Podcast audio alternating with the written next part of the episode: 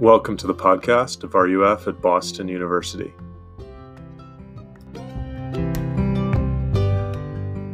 Awesome. Well, we are wrapping up our series, Questions God Asks Us.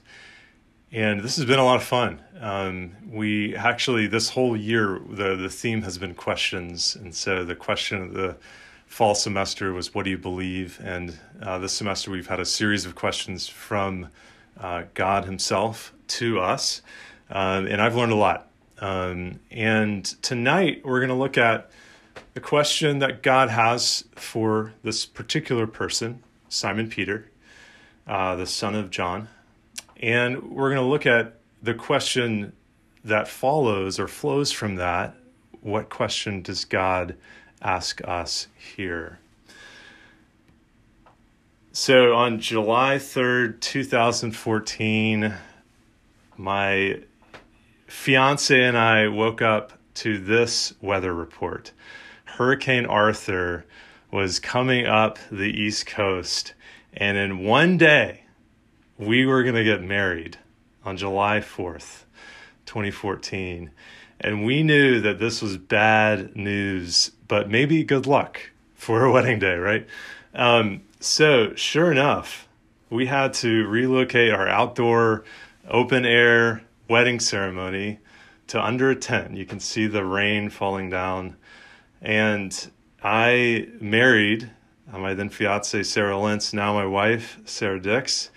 And we made vows to each other. We promised to love each other and to uh, be with each other till death do us part. And we kind of had to say it kind of loud because it was like roaring because of this rain and this wind and uh, you know, Sarah's veil was wet and everything. So we said, I do, really loud to every single one of the questions that our pastor Bradley asked us.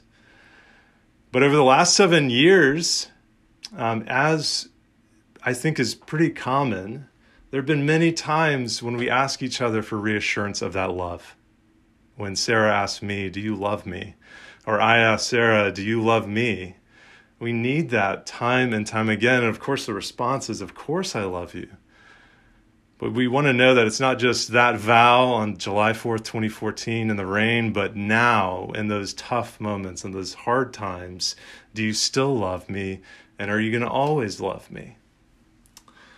At quick glance, this scene um, around a fire might come to mind. When you read this passage, you might be reminded of when Peter denied Jesus three times.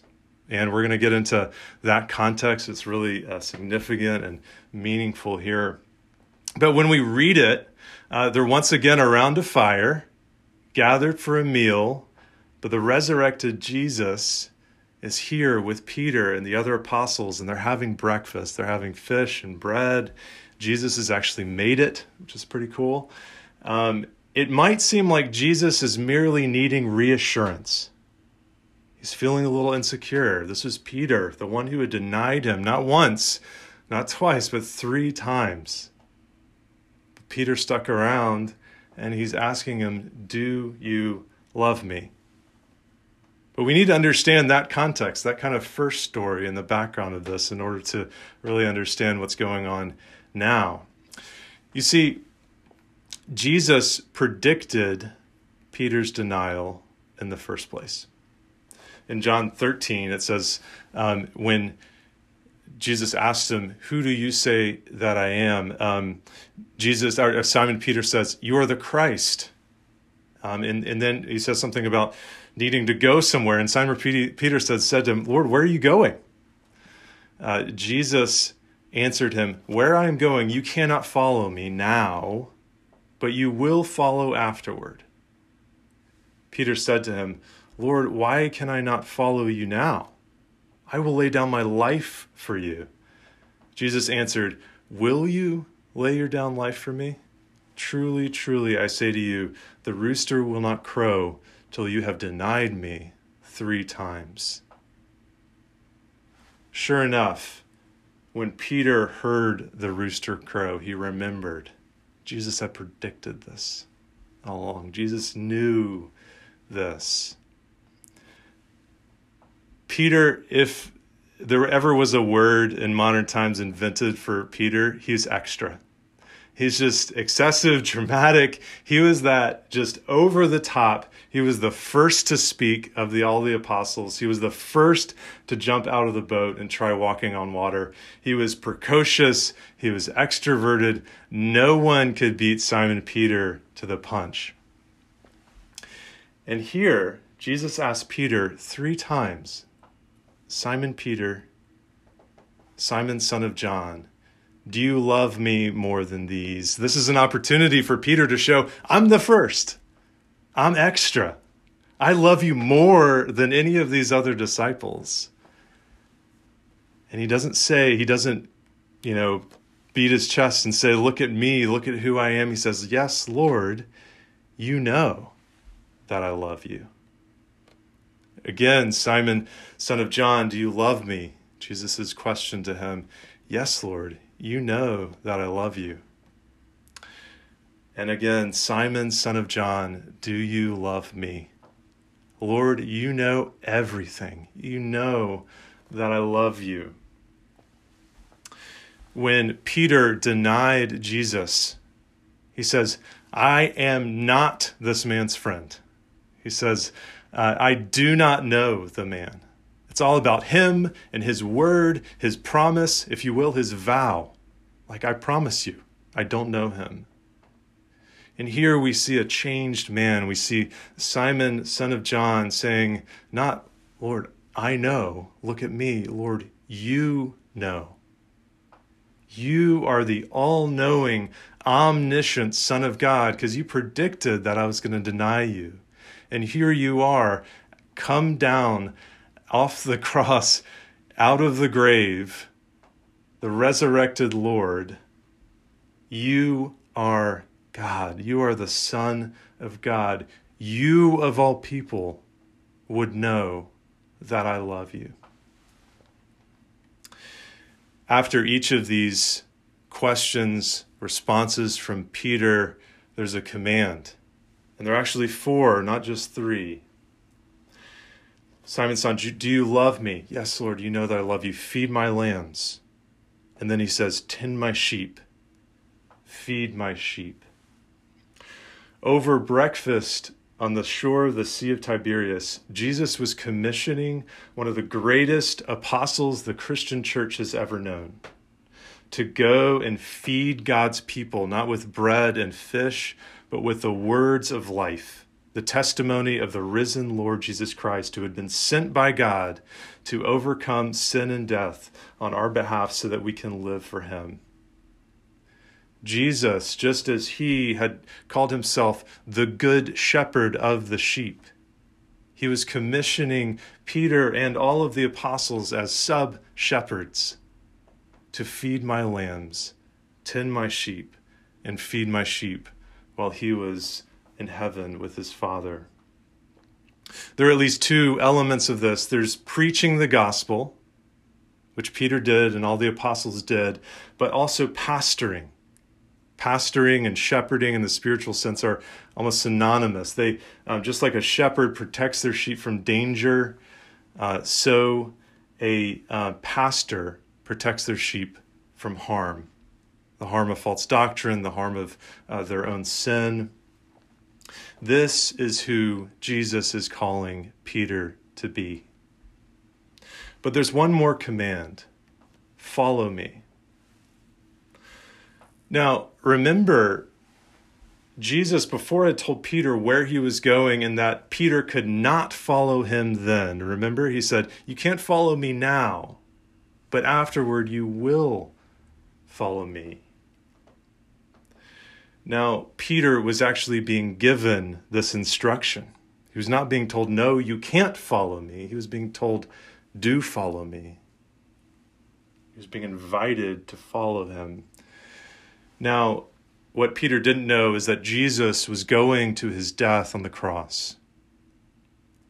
And now Peter sees the same Lord the same person who had hung on that cross with the same scars, resurrected in a glorified body before him, now he was ready to follow Jesus. this is what this last couple verses mean. It's a little bit confusing. Basically, Jesus is telling Peter, You used to be and are now an independent man, but at some point you're going to be held captive for your faith and you're going to be crucified like I am. And you're going to die for your faith, just like Jesus died. Sure enough, he would be crucified on a cross. Tradition has it that he refused to be crucified right side up and wanted to be crucified upside down because he was not worthy of dying in the same way as his Lord. Why would Peter go and follow Jesus if this is what he knew it would come to? Well, he knew the end of the story for Jesus was also the end of the story for him.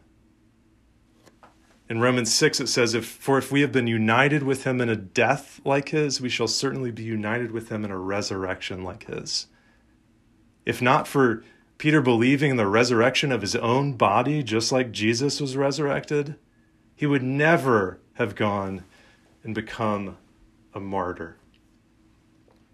Okay, we've been living in the biblical world for some time. I've tried to enter you into the, the biblical story here and understand Peter and understand Jesus and what's going on. What does this mean for us? And April 26, 2021, go outside tonight when the sun is down and look for this pink moon. It's supposed to be out there. There's going to be a super moon tonight. When I typed in this date into Google, this is what popped up. So there you go, your trivia for the night. What does it mean for today? April 26, 2021. What do these questions and what do these commands mean for me and you? Well, they mean at least four things, and I want to draw these things out as implications of the commands that Jesus gave directly and particularly to Peter. So, we are not shepherds, though some of us are called to be shepherds. If you're called to be a pastor, you're called to be a shepherd. But all of us are sheep. All of us are sheep. So if Peter was commanded to feed his sheep, then we are the sheep that need to be fed. And what do we need to be fed with? We need to be fed with his word, with the word of God. Um, a little trivia about camels uh, they can go for seven months without water. Pretty sure this has something to do with the hump on their back. Some have multiple humps. They can go up to seven months without water. And it makes sense because they, they often are living in these arid deserts without water for miles and miles and miles. A perfect animal for journeys across the, the dry desert. Um, but, friends, I don't know if you've ever seen a, a, a, a flock of sheep. Um, they're always around grass. Uh, they're not in the desert, they're around grass. They're constantly grazing. Sheep are a little bit more like humans. Humans can't go long without food or without water. I think it's three days without water and up to 21 days without food for humans, um, depending on a, a, few different factors. Um, the point is, a lot of Christians act like they are camels, where we can go to church on Easter Sunday and then wait seven months, eight months, go to church on Christmas Sunday, whenever that is, and then we're good. But we are not camels. We need to be fed with the Word of God. We are sheep. We need to graze in the pastures of Scripture every day. Um, and, and to put a bit finer point on it, we will spiritually die. We will spiritually starve if we're not feeding on the Word of God. Um, if you have time to scroll through your news feed, I do that um, every day.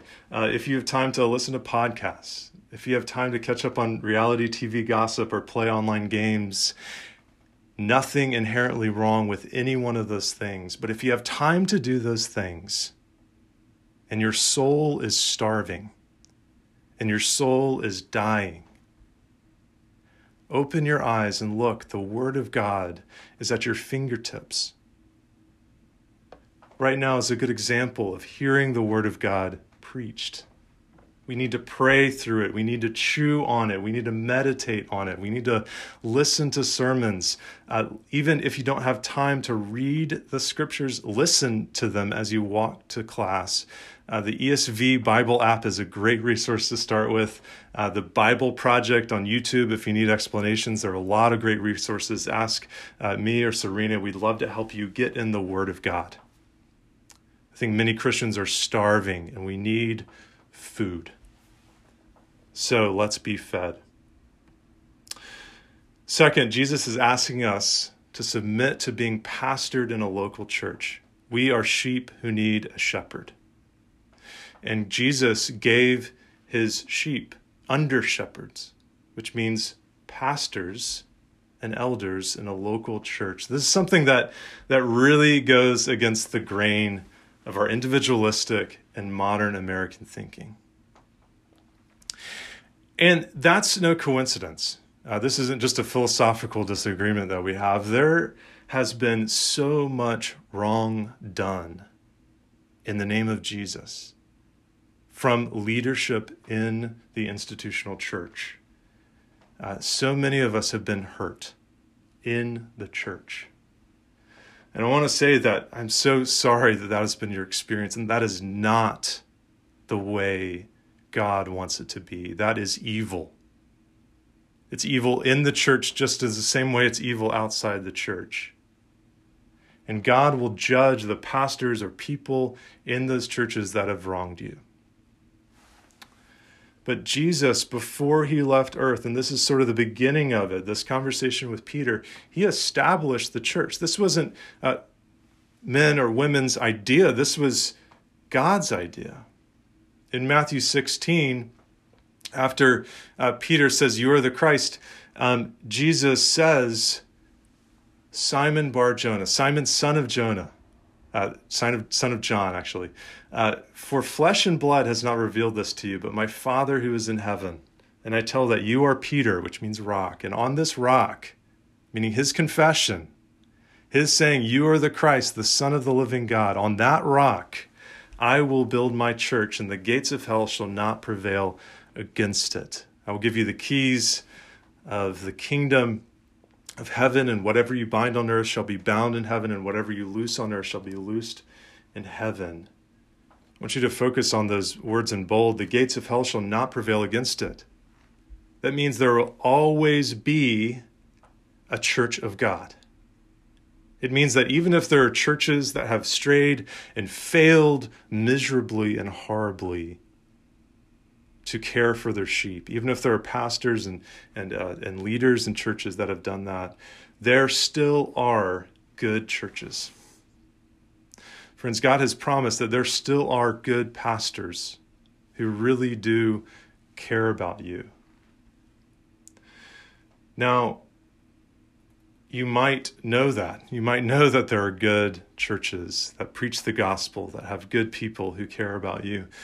Um, and you still aren't a part of a local congregation. And, and to you, I would say if you claim to love Jesus, but are not a member of a local church, I think you should ask yourself do you love him? If you love him, you will be, join a church to be shepherded in the way that he designed, that he created. This is how Christians have grown and lived for the last 2,000 years, who are we to think that we are any different in 2021? And to put a finer point on it, uh, this is the way Christians have grown from age zero to 99. Who are we to think that 18 through 22 is an exception to this rule? Just because you're on a college campus, just because you're here for what seems like a short time, doesn't mean you don't need to get plugged into and even become a member of a local church. This is what Jesus is commanding of you right now. We are sheep. We need a shepherd. There's a little levity.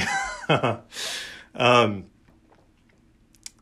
third, uh, Jesus is, uh, sorry, Jesus is asking us to follow his commands.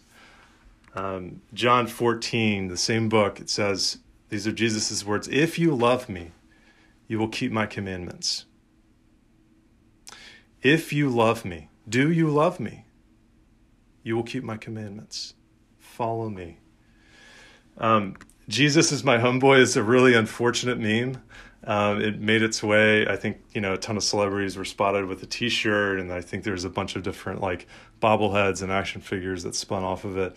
Um, I, I, think it's I think it's unfortunate because it, it's sort of confusing, sort of confusing to me. And I know I'm taking something that's supposed to be funny and and taking it seriously, but let's think about it for a little bit. Um, if Jesus is just our homeboy, then why would he command you to do anything? Now, I have to be careful because Jesus is our friend. Famously, the hymn says Jesus is the friend of sinners. Jesus himself in John says, I have called you friends. That's true.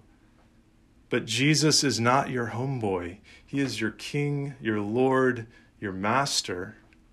So we need to follow his commands.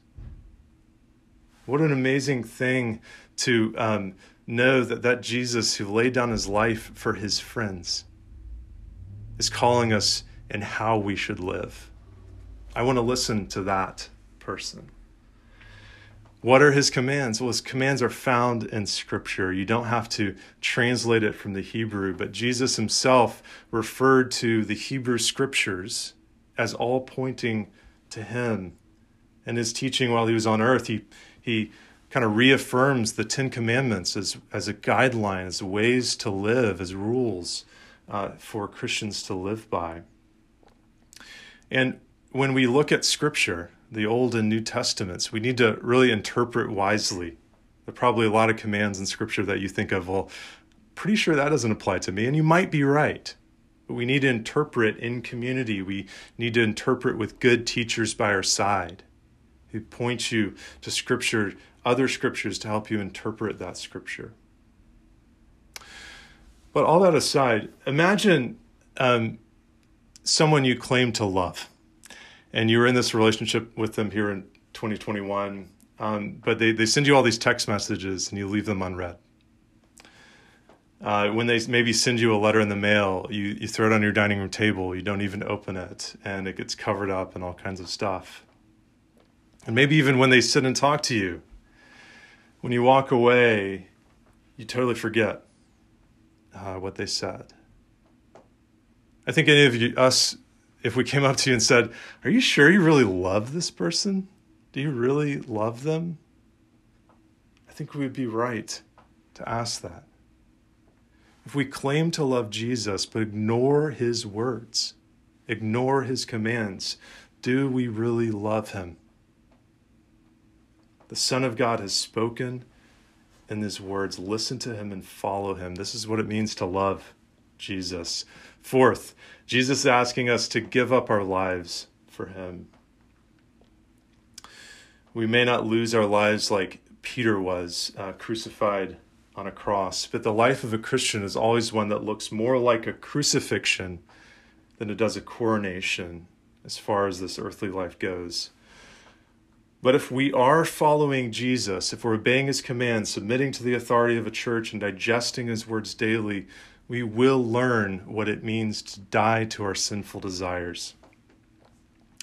That same pastor that you saw um, marrying uh, Sarah and me, uh, in premarital counseling, before we said I do, he gave me uh, these words of wisdom, and I think about these often. I think it can apply to a lot of different relationships loving your wife or sometimes loving anyone sacrificially may sometimes feel like dying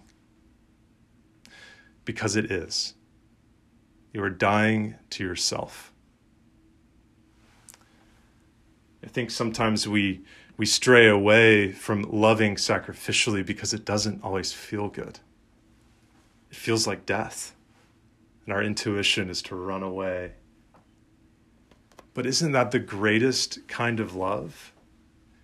Jesus himself says that greater love has no one than this that someone laid down his life for his friends. Jesus loved unto death. This is how he is calling us to love. We die to our selfish desires, but we also give our lives to Him, meaning our decisions to Him, our future to Him. Uh, if you're thinking about what to do after BU or after grad school or whatever it is, uh, entrust your life to His care and prayer. If you have a relationship um, that you're you're seeking after, if you're um, uh, considering who to hang out with, what kind of people to seek, um, maybe for for friendship this summer, let Jesus lead you in those relationships. Let Jesus shepherd you uh, entrust to Him your life. Sometimes it may feel like death, and it will be. It's not sugarcoated, it will be. But Jesus died and was raised to life again. This is our destiny too. Uh, without the resurrection, which we experience in some ways, tastes of that already. We can experience the joy of the resurrection when we can see that, hey, this sin that used to haunt me, I've overcome this this marriage, this this hard um, uh, maybe parental relationship, it's getting better. We can see hints and tastes of the resurrection already in our life. Um, I want to end with a reality check on all of this. Uh, we we've heard four commands uh, from Jesus um, to, to feed on his word, to submit to uh, leadership of a church, to uh, follow his commands, and to follow him, uh, to give our lives to him. What does that look like?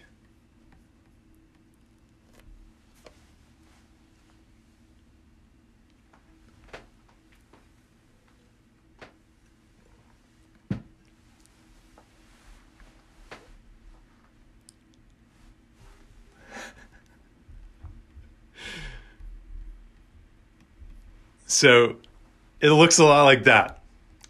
It looks a lot like getting stuck and needing somebody to pull you out and then running and getting stuck again. And that happening over and over and over again. Friends, this is the normal Christian life. If this happens to you, uh, if you don't always follow Jesus' commands, if you, if you uh, in fact sin against him and deny him just like Peter, not just three times, but many, many times, Jesus has not denied you. He loves you. He died for you. Um, we, uh, sorry